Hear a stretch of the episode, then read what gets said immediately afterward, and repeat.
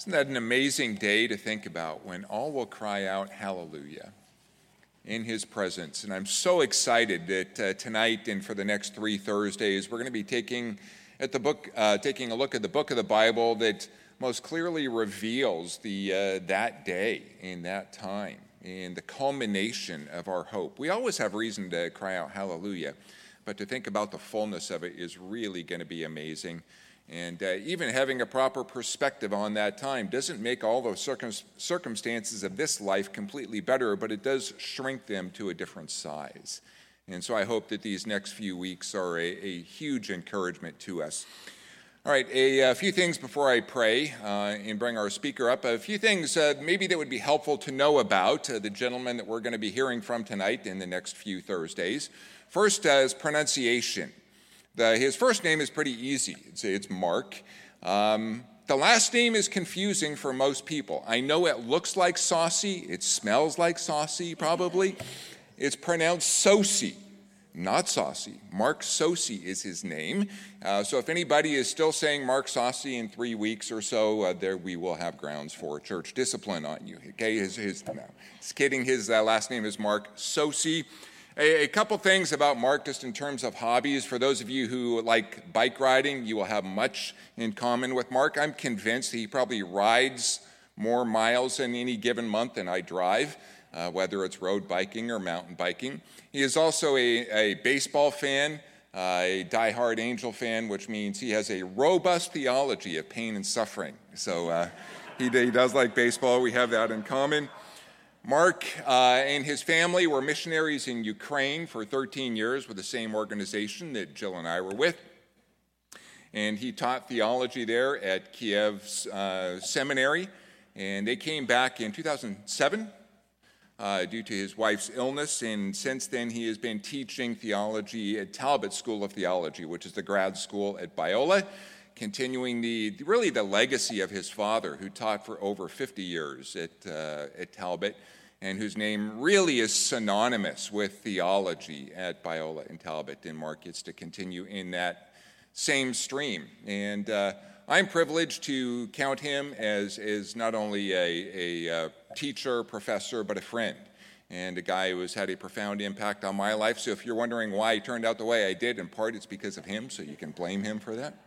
Uh, but uh, a very good friend who has really helped to shape my heart, and I'm profoundly grateful for him. So before I call him up, let me pray for our evening, and then Mark will come up and uh, lead us into this first week. So, Father, we are thankful that you are the God who speaks. And oh, Lord, do we look forward to the day when we will cry out, Hallelujah, with the saints from every tribe and tongue and language and people in your presence, freed from this struggle of sin and death. And I do pray that you would encourage our hearts in grace and in truth tonight and over these next few weeks. And as we dive into this book of Revelation, that you would speak powerfully and encourage us in the way that this book is designed to do. So we thank you for this opportunity. Give us ears to hear and fill Mark, I pray, with words of grace and truth and wisdom. In Jesus' name, amen. Please welcome Mark Sosi.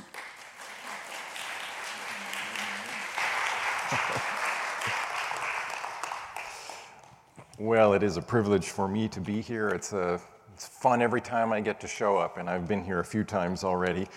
And uh, yeah, it's a working with Rob and knowing Brian and Jill and uh, more of you is just uh, a slice of heaven. And that's where Revelation takes us. It takes us that far. It takes us all the way to the end here. And uh, I don't know about you, but uh, for me, uh, will these guys, you guys are gonna, you're good at reading my mind, telepathy of what should be showing up there? Okay, put the first uh, screen up there. Revelation for me has been kind of a scary book. I don't know if that's uh, the way it is for you. It seems so far away from us as far as, you know, symbols, strange beasts, and uh, doing strange things. It's got a very, uh, you know, judging, judgment poured out, seals, trumpets, and bowls. And then you get to, uh, you know, how Jesus, the, the Whore of Babylon there in Revelation 17 and 18. And then Jesus comes back and sets things all in order in 19. And then the goodies happen after 20. Revelation 21 and 22, had the blessed hope, our, our destiny, our home, uh, what, we're, what we're longing for and uh, preparing. But, you know, for me, Revelation was one of the last books that I got into because it was, seemed so distant and so, so different. And uh, we're in good company, all right? You see John Calvin? Is he up there?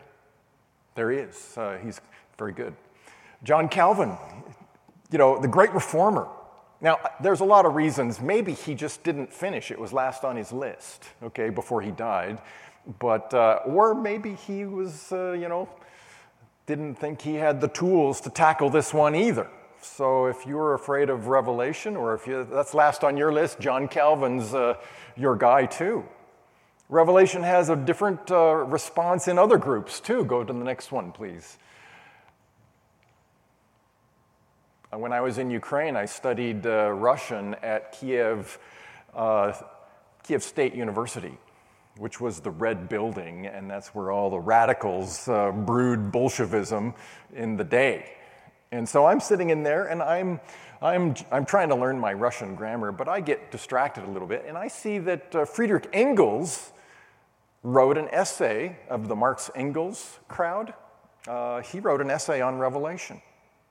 And so I'm reading this in Russian, and uh, yeah, it was uh, they uh, had a mixed, they had a love affair with uh, Revelation because of what? Utopia.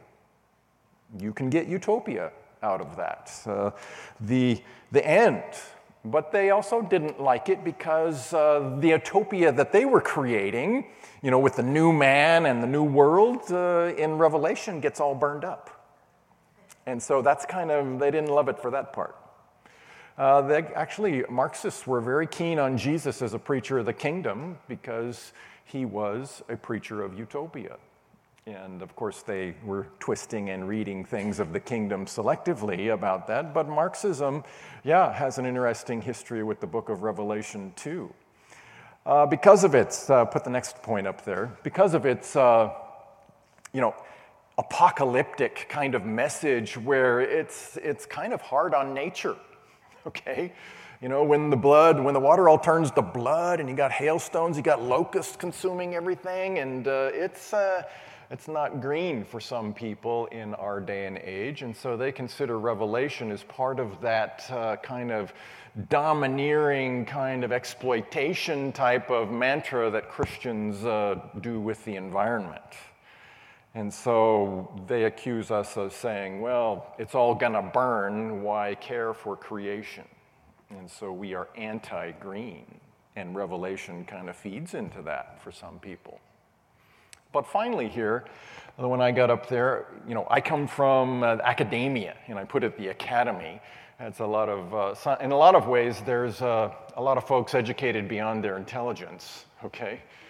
Uh, in the academy, but it's common in kind of more skeptical or you could say liberal circles to say that uh, they would say, look, this is a book that was created by the church. It had to meet certain needs of the first century, or actually, Revelation was written, according to their view, much later than the first century. It is you conservative fundamentalists who think it was written in the first century by the Apostle John. We all know that was a pseudonym, they would say. And they would say that, of course, Jesus, the Jesus who walked the earth, never proclaimed that he's coming again or that there's any atonement in that Jesus. That's why they love the Jesus of the Gospel of Judas and the Jesus of the Gospel of Thomas, because those Jesuses aren't coming back. And those Jesuses didn't die for your sins. They think all of those things are creations of the church. And so Revelation is one of those propaganda pieces of uh, the first century movement of Christianity. And there are many movements like that, okay? But uh, yeah, it's got a checkered reception. Why don't you take the next slide up there, okay? But to get to know Revelation, there is something, and this is why it was difficult for me, and maybe why it is for you. you need to know the Old Testament. Particularly, you need to know two parts of the Old Testament. You need to know Daniel's eschatology, and you need to know Psalm 2. And that's why I think, um, you know, Revelation is difficult for a lot of folks because it's a barometer of how good we are with the Old Testament. And in most churches, I'm sure it's not true here, most churches, we don't talk about the, the Old Testament very much. And in, most circles of Christianity, you know, what is the Bible, when you get saved, what are you supposed to read? What are the parts of the Bible that you're offered or that you kind of uh, move to first? First, you got saved by reading John, right? Okay, after John, what do you read? If you want some Gospels, you want to get more Jesus y, okay? Yeah, you go to the Gospel, you go to Matthew. But if you want doctrine, Romans, okay, good. You know what the Romans of the Old Testament is? Any guesses? Jill Dagan, theologian of the day, she says Deuteronomy. That's right. The Romans of the Old Testament is Deuteronomy. The doctrinal core of the Old Testament is Deuteronomy. So you read, okay, if you want to read Deuteronomy, that's not on everybody's you know, short list either. You go to Genesis, okay, but you got to get to the Proverbs, Psalms. That's where your heart is, worship. That's the, you know, the wisdom of life, James, those kind of books. But, uh, you know, after, what is it, uh, Lamentations? If you don't even, if you even get Lamentations, after Lamentations before Matthew, when does that get any airtime? In most folks. That's probably one of the reasons why Revelation is far away to you if that's the case, because Revelation is steeped in these books of the Old Testament, in the understanding, and you have to understand that Revelation was written to be understood. The first hearers, they understood it.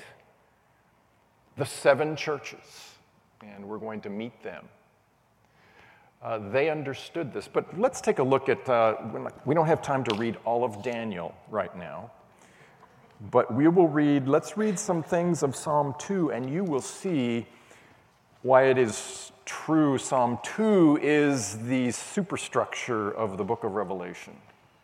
You can hear Revelation unfolding as you read about the nations and God's response to them starts off Psalm chapter 2.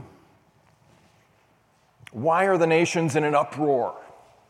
And the peoples devising a vain thing. The kings of the earth take their stand, and the rulers take counsel together against the Lord and against his anointed, saying, Let us tear their fetters apart. In other words, we don't want them to rule over us. Let us cast away their cords from us. And God now in verse 4 answers. He who sits in the heavens, you know, this is exactly what's happening in Revelation. God gives an answer to the works of the rebellion of his creatures, of his creatures, of the kings, of the leaders. God gives an answer. Revelation is the answer. He sits in heavens, verse 4, and he laughs. The Lord scoffs at them. He will speak to them in his anger, terrify them in his fury. And if everything, anything's about the book of Revelation, it's furious how God answers. But verse 6 But as for me, I have installed my king upon Zion. There's a king at the center of God's answer to the rebellion of men. And he says, I will surely tell the decree of the Lord upon Zion, upon Zion, my holy mountain, I'm sorry. I will surely declare the decree of the Lord. He said to me, You are my son. Today I have begotten you. This is where Jesus' sonship language comes. It comes out of Psalm 2.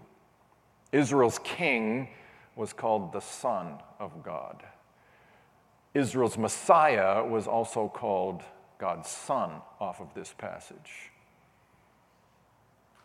Today I have begotten you. Ask of me, and I will surely give the nations as your inheritance. He is taking back the reward of his sufferings. Revelation is about that. And the very ends of the earth as your possession. Verse 9 You shall break them with a rod of iron, and you shall shatter them like earthenware. You can see that uh, Revelation does parallel Psalm 2. And it's interesting, Psalm 2's place in the Bible. In the Old Testament, uh, the, probably the, Jesus had a, an ordering of his books a little different than ours. In our Old Testament, the last book is Malachi, right? In the, uh, in the, in the, in the first century, and even Jesus talks about this, the, the Bible was, the Old Testament, which was their Bible, was divided into three parts the law, the prophets, and the writings. And the last book of their Bible was the last book of the writings, and it's not Malachi. Malachi is a prophet in that ordering. He's in the second part. Anyone know? Anyone want to go for a second theologian of the day? What's the last book of the writings in that order? You, you got like, what, 39 cho- choices? It's Chronicles. Second Chronicles is the last book of the writings. And so, the writings, where's the Psalms? Is that the law, the prophets, or the writings? The Psalms. It was in the writings. And uh, most think it was one of the first. If Ruth wasn't the first, it was Psalms. There's different orderings you can find in history. But Psalms, even in its own structure, the first psalm, what's the first psalm about? They call Psalm 1 and Psalm 2 are called umbrella psalms. That means they encompass big portions of Israel's canon. What's the first psalm about? It's about the blessedness of the person who meditates on Torah, on the law. It's a recasting and it's revisiting, it's umbrellaing the first part of the canon, the law. So the last part, the beginning of the writings, is connecting you to the previous parts. Its first psalm is referring you back to the law. This is the source of blessedness, is being a law keeper. Keeping the law. Israel was supposed to put the law in their hearts. They were supposed to have a circumcised heart, but they didn't. And God says, I will do it for you. And there you get some of the advance of a new covenant where the law is written in, not on tablets outside of you. So the first psalm's about law. The second psalm, why are the nations in an uproar, is about the prophets. That's what the prophets are about. They are about God and Israel before the nations and Israel's God is on display against the gods of the nations. You know, we use the word theocracy. That means rule by God. Okay? And we usually tend to think Israel.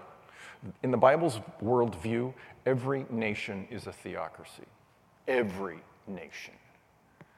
That means there is a spiritual engagement, a spiritual world, spiritual forces, spiritual powers that stand behind nations every nation. And that was the point of God making his nation. He pulls them out of Egypt. God already had his people there. He had Israelites, he had sons of Abraham, he had children of Abraham, but he didn't have a nation until they were pulled out of the superpower. Why does he do that? Why does he need a nation on the scene? Is so that he can confront the alien theocracies that have enslaved others. That's what Israel was supposed to do. They were supposed to display the civil order, the societal model that God intended for the world. And they were supposed to be that beachhead, that display against the Canaanites and the Assyrians and every other theocracy written with little g gods. Demonic. America is a theocracy in the Bible's worldview there are spirits that empower this culture, as there are spirits that empower every culture. Russia, the Russian Federation is a theocracy. So is Germany, so is South Africa, so is South Korea. Every nation in the Bible's worldview is a theocracy. And so Israel's theocracy was to, was to confront the theocracies run by the little pagans, the enslaving, the demonic, the dehumanizing, the ruinous, destructive gods of the nations. If you want an interesting study sometime, take your concordance and look up gods and nations in the Old Testament. And you will see that God is intent on putting them on display. The God of Israel wants to show that they are blind, that they are dumb, that they have no power. And that's what Israel gives the story. And so, Psalm 2, and that's what the prophets were all about. Israel is a nation now. And now they are a nation in the prophets before other nations.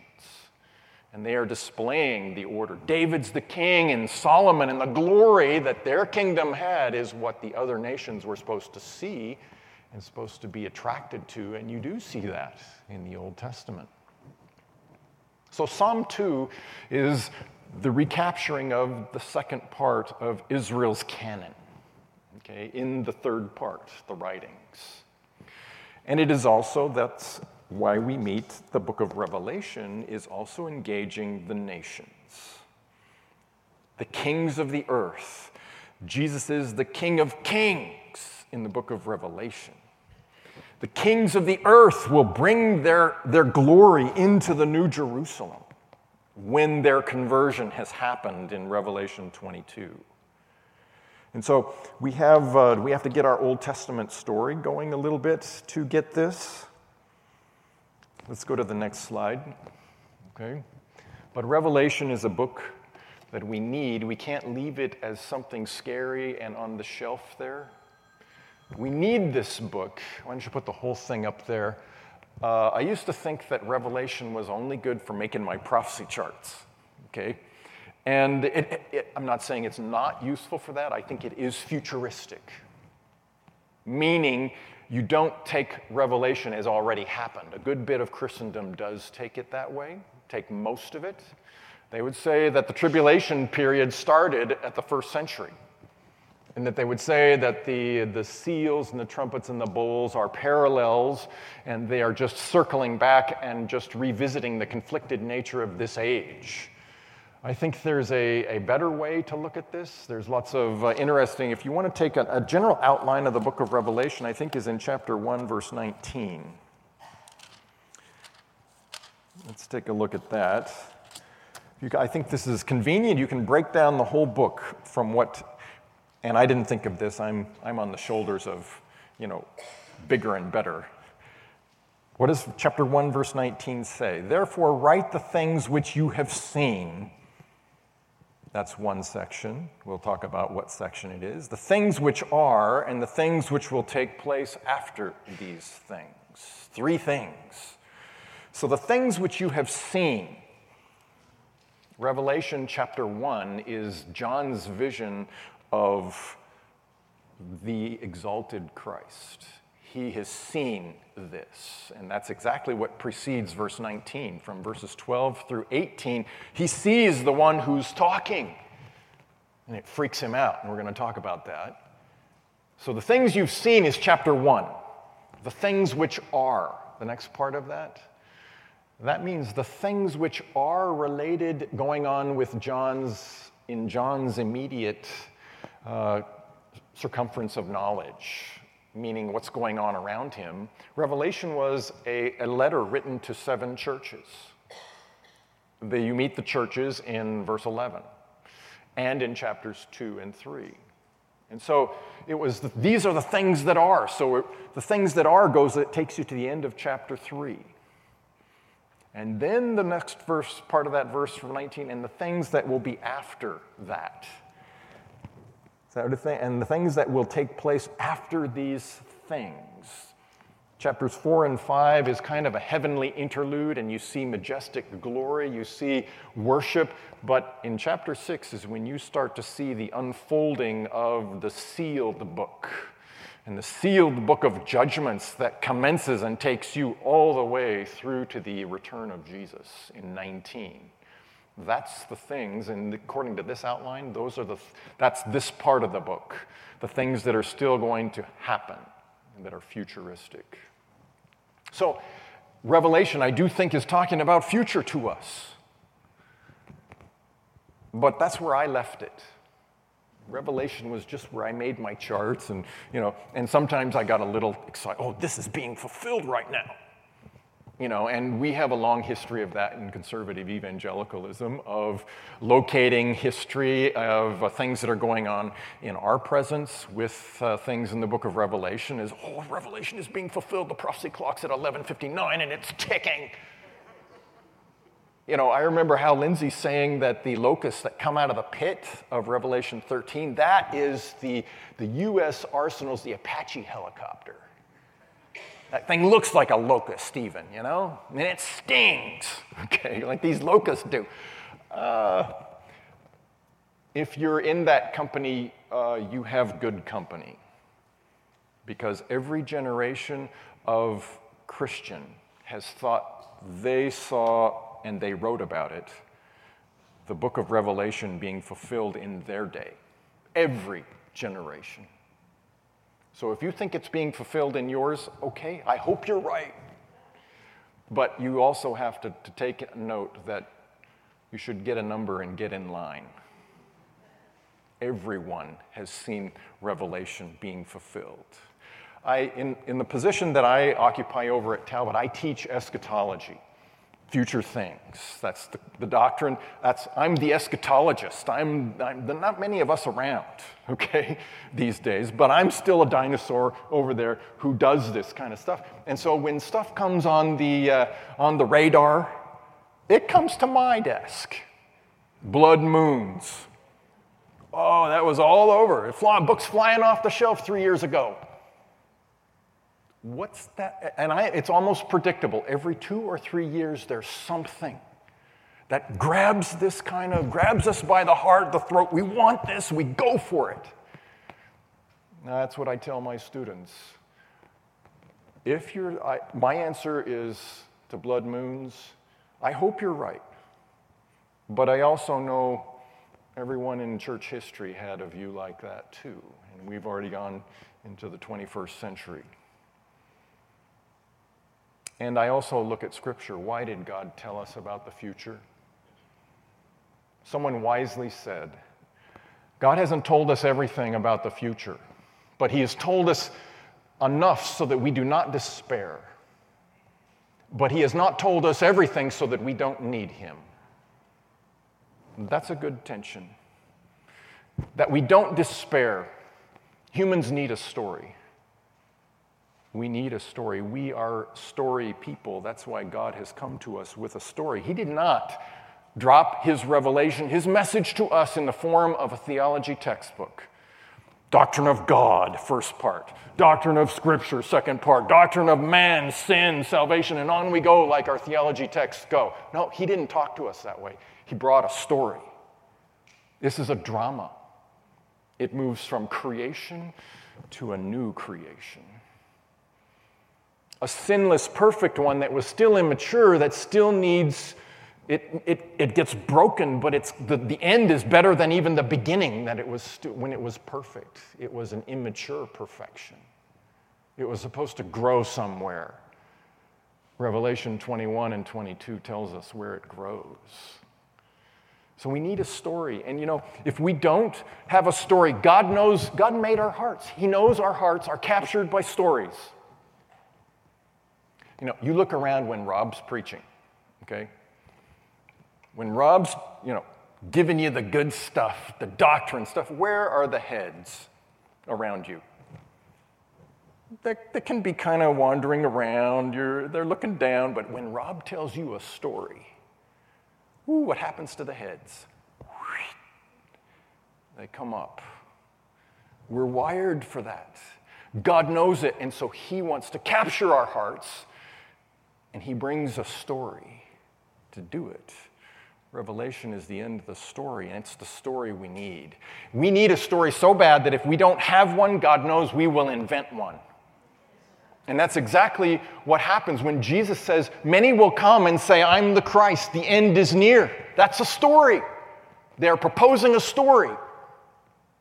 He says, Don't follow them.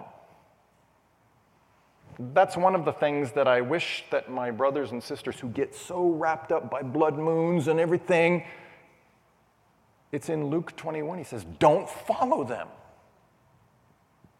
We're told the end for other things in Scripture. The end is about what kind of, knowing this is how the story goes. How should I live now in holiness and in purity? How should I live now in zeal? This is the story of eternal life. This is the best story. Live it. This is a story of your life. This is a story that gives life to everyone else around you. That's why God tells us the story and why we know that part. We know how it ends. You know, every time we have apocalyptic scenarios, you know, whether it's the big one, the earthquake, right? That's going to level California. I heard the latest one isn't isn't Wyoming, Yellowstone kind of splitting open now? They've got some big fissure over there, and that's connected over here somehow. And oh, fear drives you and you get nuts. Or then there's the, I remember the, the Cold War. I'm old enough to remember the Cold War. And doing our little duck and cover drills against the bombs that Russia was aimed at us. I got over there and I was, I was, one of my first thoughts was this was the superpower we were afraid of? Okay, they have nukes, but they can't make their phone system work.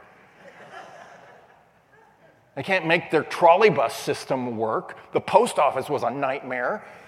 It didn't trickle down to where everyone lived.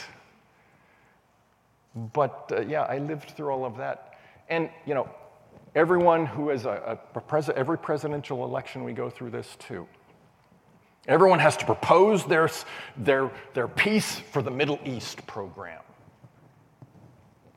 Uh, my version of the story that is here says that there is no peace there till the Prince of Peace shows up. Everything is futile to solve that issue until Jesus comes. And so I know these things, so I'm, I'm not despairing, I'm not captured in fear. I can live free, I can live hope filled, Jesus centered life. Eschatology is supposed to serve that not my prophecy charts. They need to find their level at a different place. I'm not saying don't think about those things. There are signs, and there's a good bit of scripture. If you just say, you know, one of the things I have to do in teaching eschatology is talk about why we have to even study eschatology. More and more people just want to say, how does this help me love Jesus?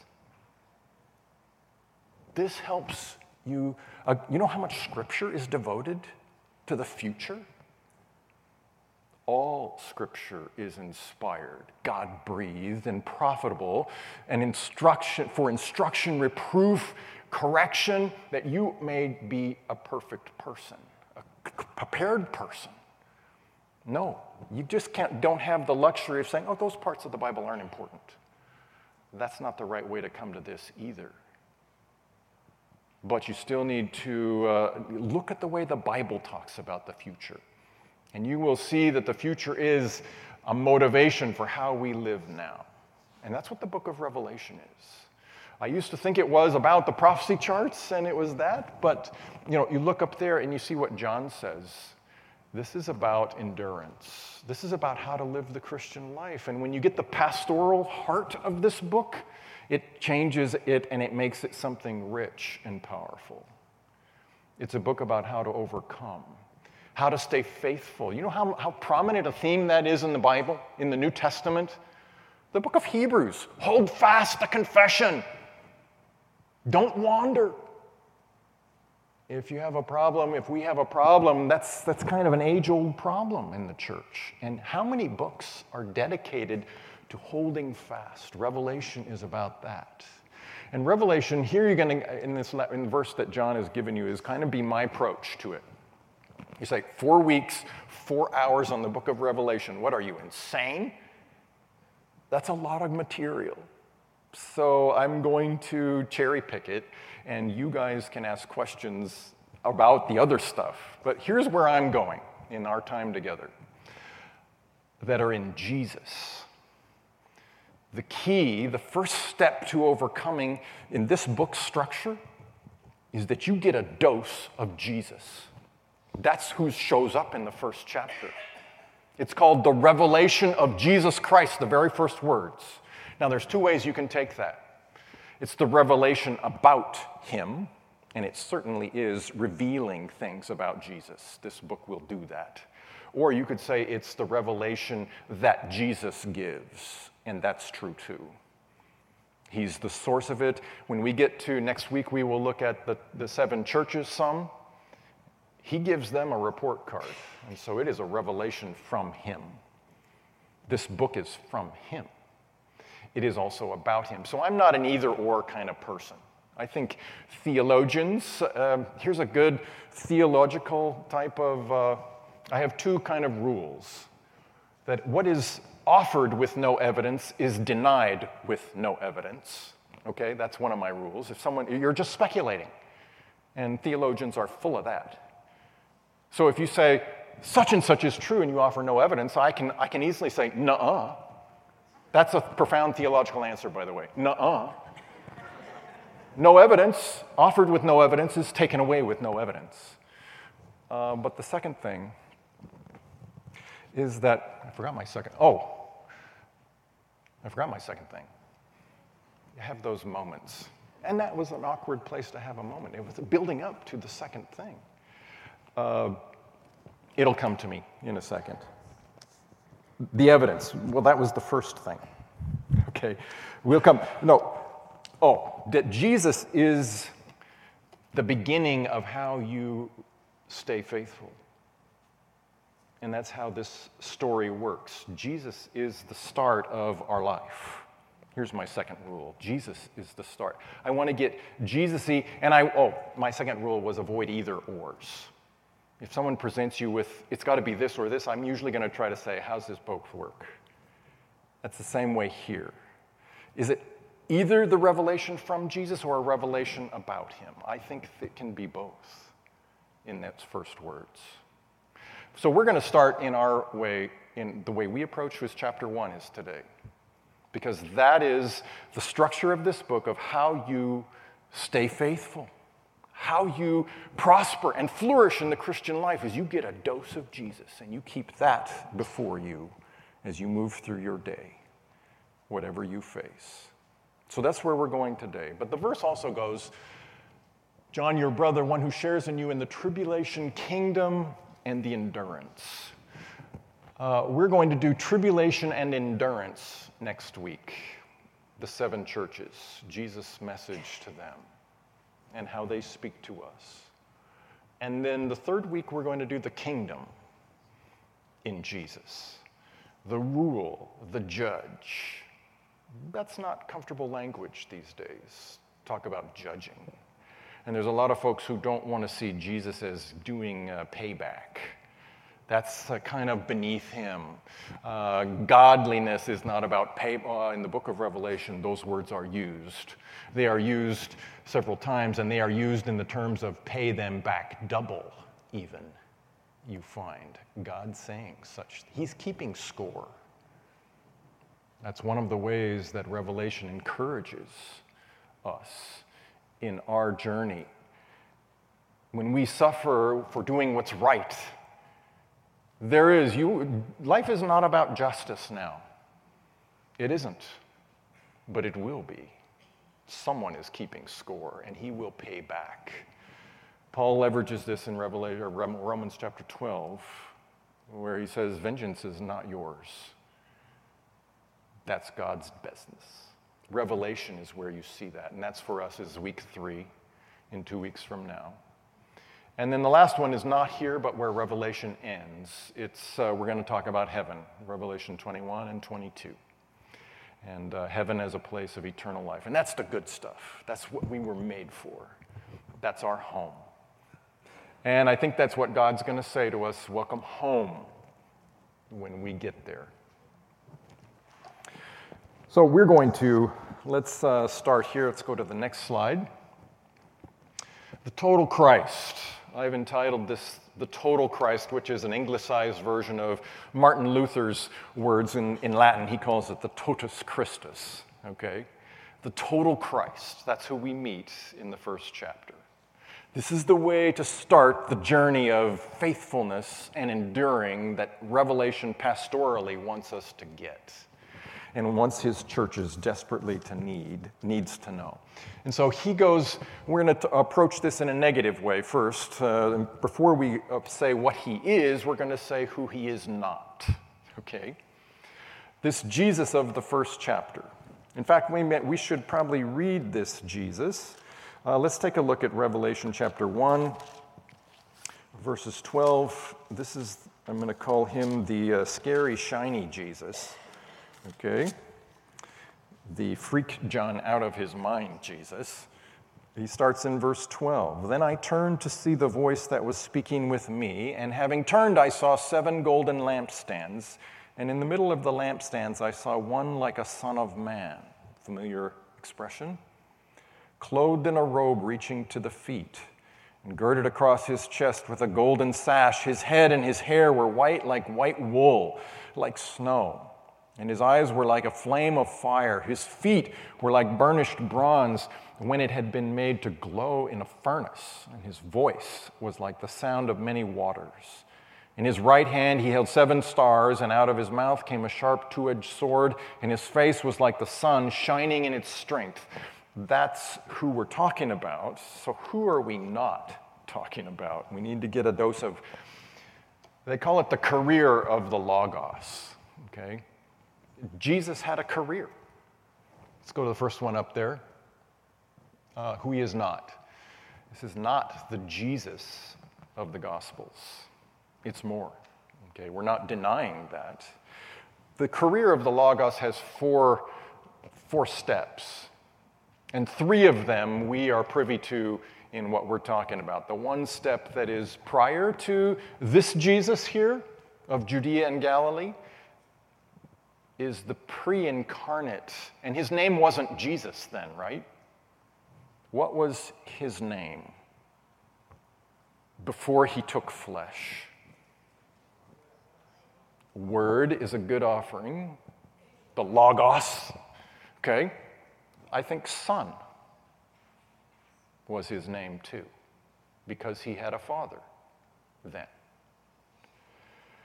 So, yes, that's, that's the triune, that's the person of the Godhead that, that took flesh. He existed forever. That God, that person, what was he related to the other ones? He was the beloved of the Father. How was he related to the Spirit? Well, we can hold that one. I think as we go through the career, we can reflect back. But I think the answer is there's a Trinity flow. Okay? They had flow. My sons talk about flow in a different way. Okay? Flow is when you got nice hair, long hair, and you can you got flow. The Trinity has a flow, but it's not their hairstyle. It's a flow from Father through Son by Spirit. It's the Father sends the Son, and the Son, they both send the Spirit.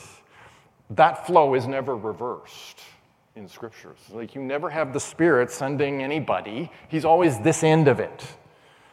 That's why I'm talking about there's an irre- irreparable flow. And the Son fits in that flow even before He's taken on flesh in His Trinitarian perfection. But the Jesus that we're talking about is Jesus is not Jesus number two up there. Judea, how was that Jesus related to the Spirit? The Jesus of the Gospels, who hasn't resurrected yet, who's, who's about to suffer and die. His relationship to the Spirit is interesting. He's dependent on the Spirit. He's a true human being. He's like we are. We're humans and we're dependent upon the Spirit. I, I ask my classes, and I'll ask you can you give me any miracle of Jesus that was not done by another human being empowered by the Spirit in Scripture? Miracles, works of power. Uh, okay, he calms storms. Moses did pretty good stuff with uh, bodies of water, too. Moses did it by the Spirit, not by his human power. How about knowing the thoughts? There's an Israelite in whom there is no guile. Well, the apostles, who told Peter that Ananias and Sapphira were up to no good? That they were lying? Who told him? The Spirit. I don't think there's any miracle that Jesus does which shows his radical humanity. He's a model for us that human beings, powered by the Spirit, don't raise the dead. The apostles and prophets could do that by the Spirit. But there's a difference. It's the things Jesus says that this part of his career makes him unique from any human. Mark Saucy can say, Your sins are forgiven. And you better not take that up to God. Mark Saucy said, I'm good. That's not going to get you anywhere. When Jesus says it, it means something. That's a God thing. When Jesus says, I and the Father are one, his contemporaries understood that. That was a blasphemous statement. Humans don't talk like that. That's arrogance. And you, that's coming right out of the Old Testament. That's how the enemies of Israel, the arrogant, say, I am. And that's negative for humans to say that, but Jesus says it. So, this Jesus, uh, the one who is dependent upon the Spirit, that's not the Jesus here of Revelation. It's not the next Jesus either. Oh, the one up there, yeah. The next phase of his career, phase number three, is the resurrected Jesus. How long does this Jesus, this Jesus last? I've already got a different name for this Jesus, right? This is Jesus Christ. This is the Jesus we meet after the resurrection. If you want to, in a resurrection for the disciples was a turning point. They were not sure what to do with Jesus. But when he rose from the dead, that's when he gets his last name, Christ. Just kidding. That's a title, it's not his last name. Jesus in the Gospels is rarely Christ. Only at the confession of Caesarea Philippi, you are the Christ. Heaven didn't reveal, you did not, flesh and blood didn't reveal this to you, Peter, he says to Peter, but heaven. Christ is what they get. They get this after the resurrection. Take a, take a look at Romans chapter 1, verses 3 and 4. He's declared to be the Son of God with power by the resurrection. Woo-hoo, that's the resurrection was what opened their eyes. They understood this is a God man. This is the God man. And that's why after the Gospels, rarely do you see Jesus without his title, either Lord or Christ. That shows the development of their own understanding of this moving to this phase. But who do we see here? It's, let's see the next slide. Revelation 1's Jesus is a different Jesus than the resurrected Jesus. How do you know? Well, scripture speaks about the resurrection was transitionary phase. Jesus rose from the dead to go somewhere. He didn't rise, to say, Hey, I'm, I'm here, I'm back, I conquered death. No, he rose to go somewhere, and that was to the right hand. And he had to do something there. He had to pour out the Spirit, according to Acts chapter 2. That's the exalted Jesus, and that's different Jesus than the resurrected Jesus. How do I know that? There's another way you can tell. There's one guy in the Bible who saw the last three career Jesuses. It's the author of our book, John. John saw Jesus of Galilee, Jesus of Nazareth. He saw him. He walked with him, he was his disciple, the beloved. He saw resurrected Jesus, and he spent 40 days on in the Kingdom of God seminar that Acts 1 3 talks about after the resurrection. 40 days that John saw that Jesus. John sees this Jesus, and what is his response? When I saw him, verse 17, I fell at his feet like a dead man. This Jesus freaks him out. And that's why this, I call him scary, shiny Jesus. Okay, this is the exalted Jesus. The resurrected Jesus was still moving to this status, exalted at the right hand. That's what Philippians and that's what the other passages up there are talking about. So, this is the Jesus of the book of Revelation who ushers in the story, who we have to get a grip on before we can move further in our own journey of enduring and staying the course and say, yes, this is true. This is worth suffering. This is worth pressing through. This Jesus is what we need a picture of. So let's go to the next one. Who is this Jesus? Okay? The book of Revelation is the book, if you want to understand the Trinity, uh, well, if you want to press into the mystery of the Trinity, maybe we say that. Revelation. All the theologians know that the doctrine of the Trinity is most clearly explained here, and that makes sense.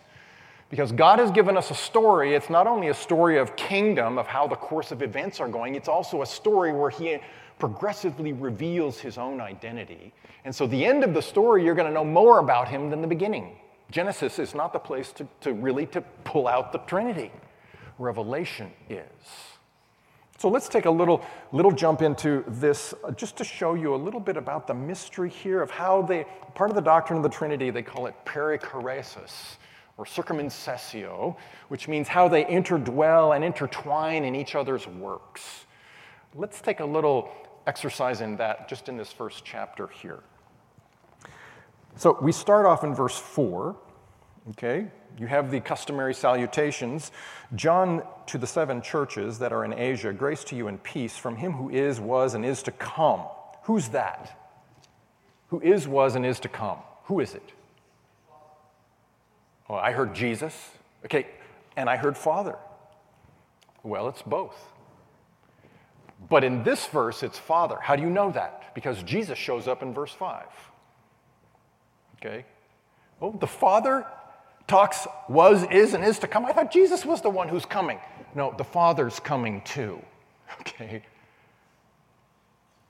The Father speaks here. This person has three tenses was, is, and is to come. Note that. Just log that away. Then in verse 5 is when you meet Jesus. Okay? From him who was, is, and is to come, and from the seven spirits, there's Holy Spirit, uh, if you want to question that, uh, we will give you some time for that. I'm going to run past it right now. And from Jesus. So, verse 4 person is not Jesus. Jesus is in verse 5. So, the Son is in verse 5. It's the Father. I thought that Jesus was the one who's coming back. Okay? Go down a little further for 7. Behold, he is coming with the clouds. Every eye will see him, even those who pierced him. That's Jesus. The Father never was pierced. The Father never took, took flesh. The Father never died, though Acts 20 28 has a very interesting passage. It says, God bought the church with his own blood. God has blood. Well, if he takes on flesh, he does. So the Bible just puts these things mysteriously together and it kind of says, deal with it. Okay? You're getting some of that here. Look at verse 8. Go on. Uh, who, uh, and all the tribes, verse 7, and all the tribes uh, of earth will mourn over him, so it is to be. Amen. I am the Alpha and the Omega, says the Lord God. Who is that? Is it the Father? Are you sure? Mine says it's a red letter. That means somebody thinks it's the second person. I think you're right, though. I think it's the Father who talks that way. We've already been introduced to someone who finishes this verse, verse 8, who is and was and is to come. That person is in verse 4 who talks that way. So that's, I think, the Father is speaking this way, the Almighty. Jesus has a different name in the book of Revelation, and it's not uh, Almighty and Lord God. So go down to, um, so you have some interesting things going there. Look at 17 and 18. When I saw him, I fell at his feet. We already know this is the exalted, scary, shiny Jesus, exalted Christ, second person. Dead man, he placed his right hand on me, saying, Do not be afraid, I am first and last. Well, isn't that what Alpha and Omega means in different language? See, the Father is Alpha and Omega, and He's first and last. Alpha and Omega are the first and the last letters of the Greek alphabet. So it's another way of saying first and last. So this Jesus is talking, he's claiming the Father's kind of territory. What else does this Jesus talk about? First and last, the living one was dead and I am alive forevermore. He has three tenses too. The living one is his present tense. I was dead is his past, and I am alive forevermore is future. So he has three tenses also. He also has almighty power when it's mentioning the keys of death and Hades. When the other one, up in verse 8, says, I am the Lord God the Almighty. There's parallels going there. So they talk the same way, okay? There's more we can go on this in Trinity, but for the sake of time, I need to give you some time for questions. Let's move on a little bit here. Let's go to the next one. No, did we do first and last? One more thing about first and last. Uh, first and last, why is that an idiom for God? Alpha and Omega, first and last. Say what? How, does, how do I get infinity out of that first and last? I kind of have the bookends. Infinity would seem to press on to that. I get that. Okay, it's the idea of what's it, what it bounds. In the alphabet, you have every letter that, that is possible in your language. In Greek, it's the beginning and the end. The idea is that every idea is formed with all the words and all the parts of everything in between. That means everything you can think about and conceive he transcends. That's the idea of infinity. You're right, it is infinity, but it's worked that way. Every thought that you, you know, you think in sentences. The, the language of your mind is different from the language of your heart. You think in sentences with words, and words have letters, and everything you can think has a letters. But we also know we have a different reality the reality of impressions and feelings where you have difficulty putting it into words. That's the language of your heart.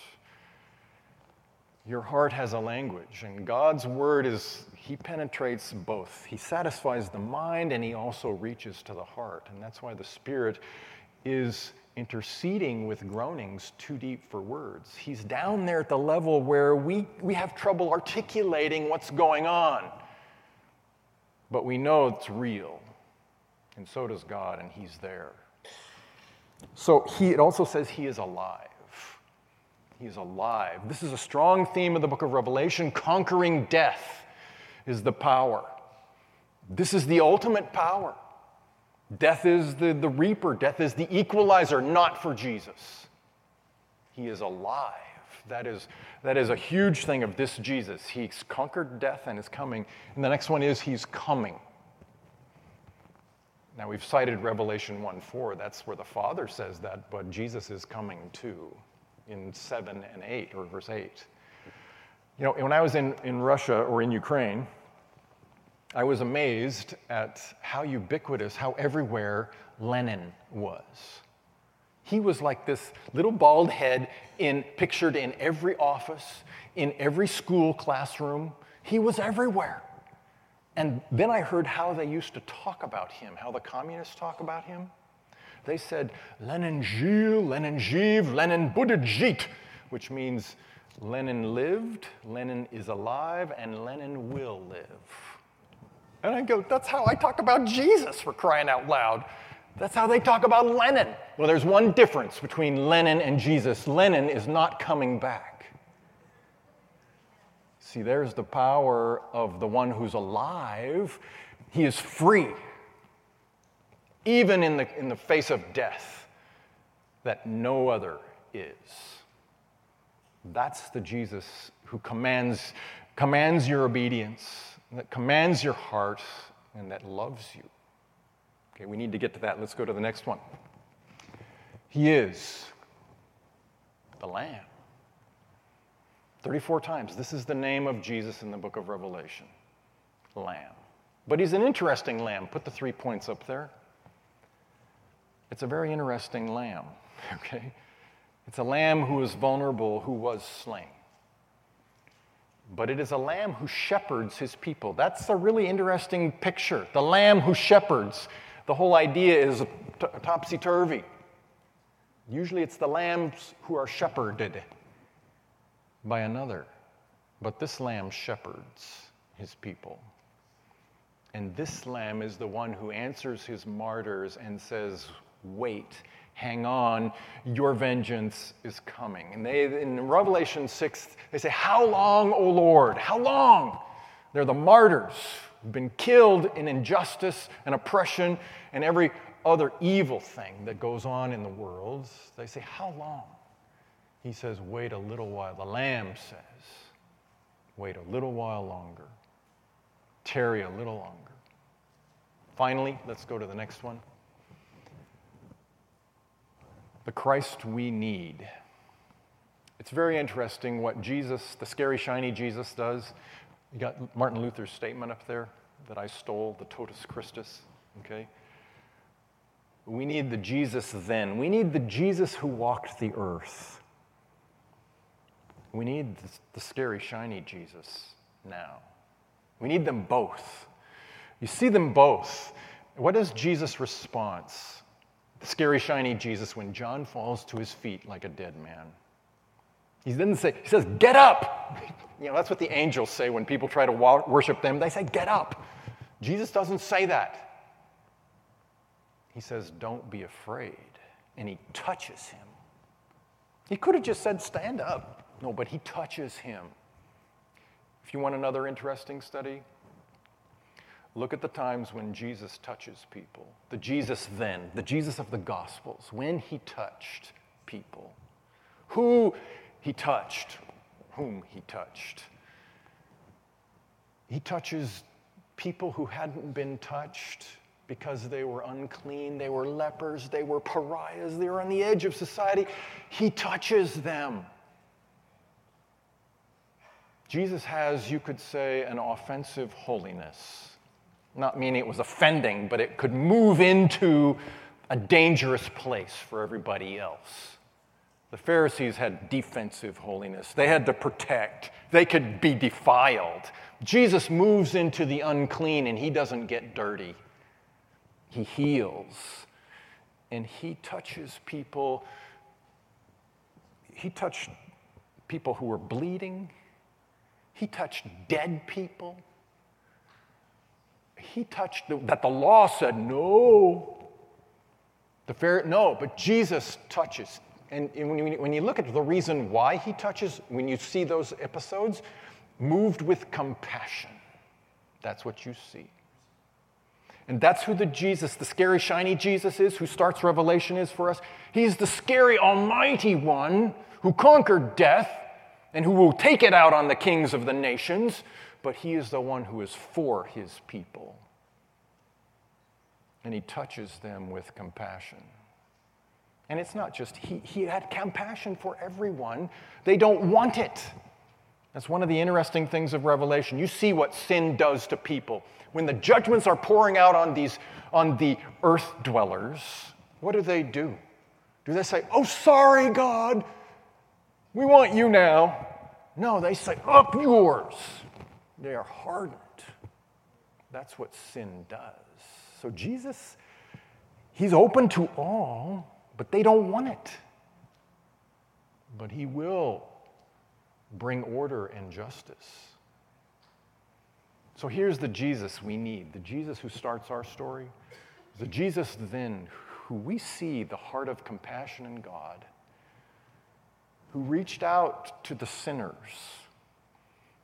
the, the outcasts, and that's all of us, the broken, and he touched them. He reached into their world and he made them whole. And then we see the Jesus now. The Jesus who just didn't suffer and die, just didn't teach us how to take it better. No, we have this one who says, All authority has been given to me, and we're going to see it worked out now in the book of Revelation. And there's the start of the journey for us.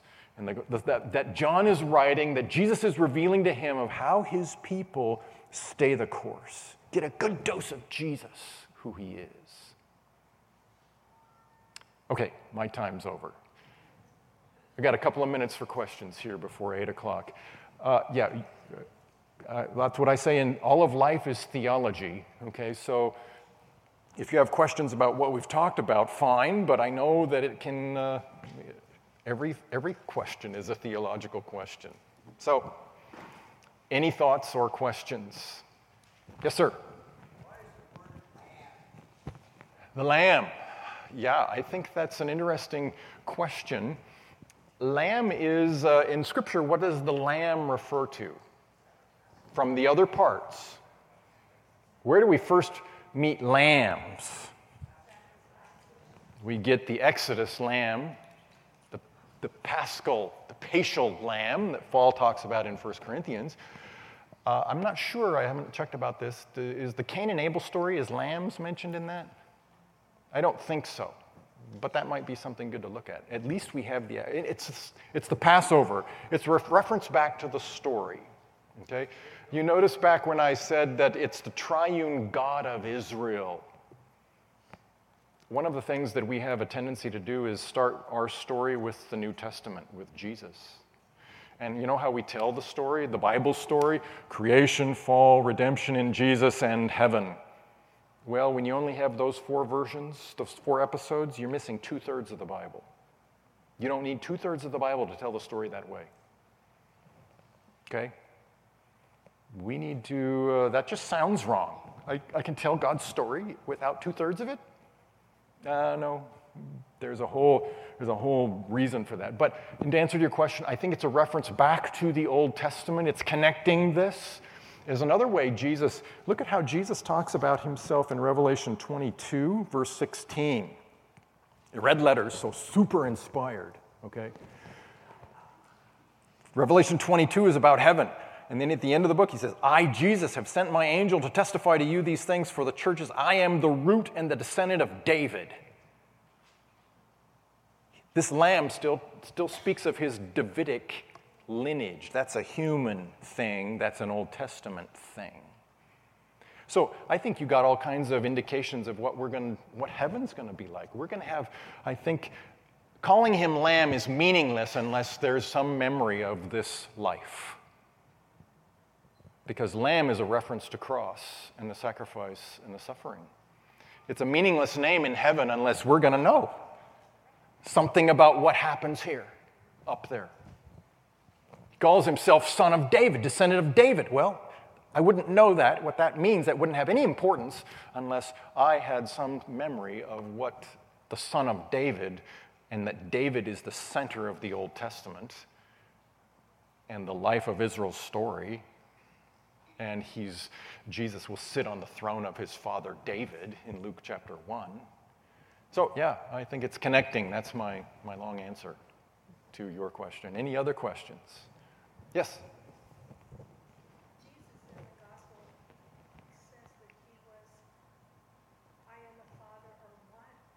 Yes. So what I'm wondering here in this Revelation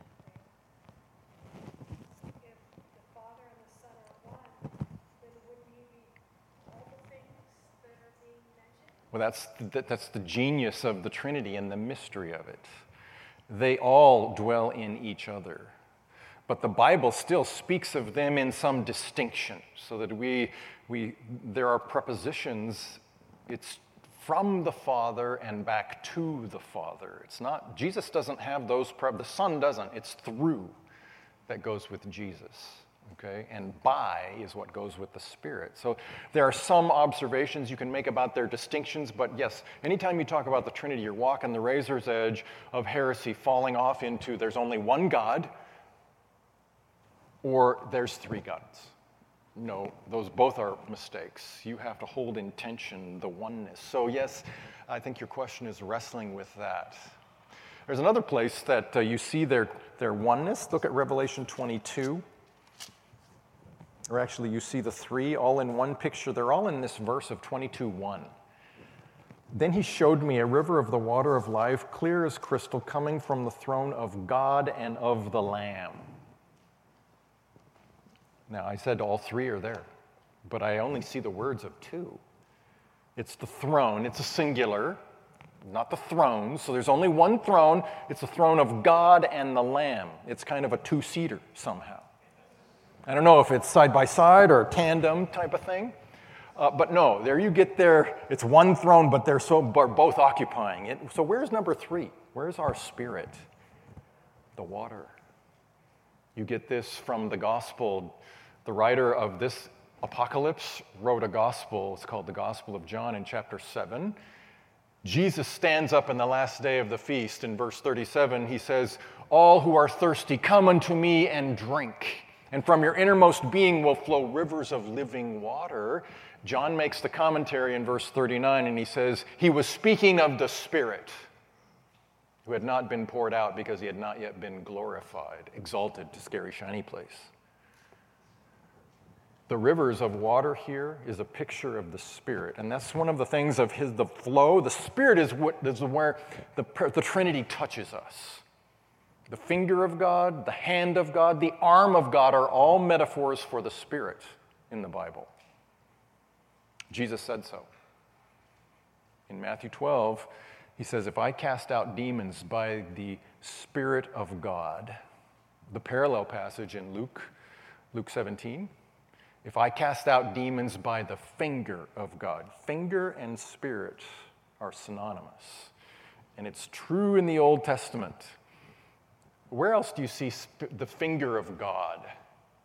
You know? This is, well, this isn't the finger, but just on that same thing, if you're saying that it's using any time he reaches out, then in one seventeen, he places his right hand on me, is that the spirit? I think, uh, well, I think you could theologically put this, yeah, they're never any of them doing anything by themselves. So whenever you see one doing, the others are there. When you got saved, where did the Spirit, who came in? The Spirit. Uh, that's, only part right. They all came in. Jesus in 1423, he says, The Father and I will make our dwelling in you. Ooh, they do that by the Spirit. So it's kind of crowded in here. I got me and the three of them, okay? But yeah, so they dwell, they all move together. But there is an order, like I said, there's a flow when you look at how Scripture presents it. And part of the flow is to look at who is prominent and prominently mentioned. The Father is the originator, the from idea of redemption and reconciliation. The Spirit is the one who touches, is the applicator of that. And the Son is the one who demonstrates.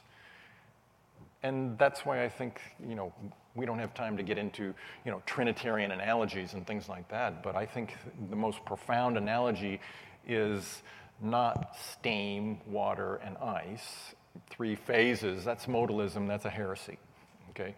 Uh, it's not bananas, it's not apples. I think it's a speech act. And that still is not a perfect analogy either. But you see this, this is a kind of the way, I think this is the Bible's way of talking about them. In, uh, I think it's in Psalm 33.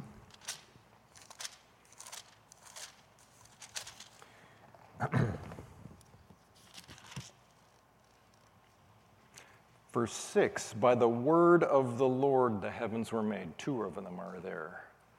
The Lord, the originator, he has words. There's the Father and the Son, and by the breath of his mouth, all their host. The Spirit is breath, is the wind of God. And so I think this kind of speech, the idea of speaking out, you have to put it, your thoughts into words, and they have to be thrust out by your breath. That's the picture that Scripture gives us of how they act. And you see it also in uh, one last place here, and then I'm going to let you go. It's in Romans. If you want your put your Trinity chops on, all of them are in chapter five. Romans chapter five. In their distinction, okay. We see two of them in verse eight. But God demonstrates his own love toward us in that while we were yet sinners, Christ died for us. Two of them are there. In the Apostle Paul's letters, and writings, when you see the word God and there's another person of the Trinity in the verse, the word God means the Father. And you can check that out from how he addresses his epistles. He talks about God, our Father, and Jesus Christ. So, but the rule here is so it's the Father's love is demonstrated in Christ. So there's two of them. It's the Father is the source, Christ is the demonstrator. And in verse 5 is you see the Spirit. Because the love of God, meaning uh, or the love of God has been poured out within our hearts through the Spirit. So the rule is there's another person of the Trinity. The Father's love is poured into our hearts by the Spirit. So the Spirit is where God touches us most immediately. Don't make him the only one who touches us. All right? Okay, time is up.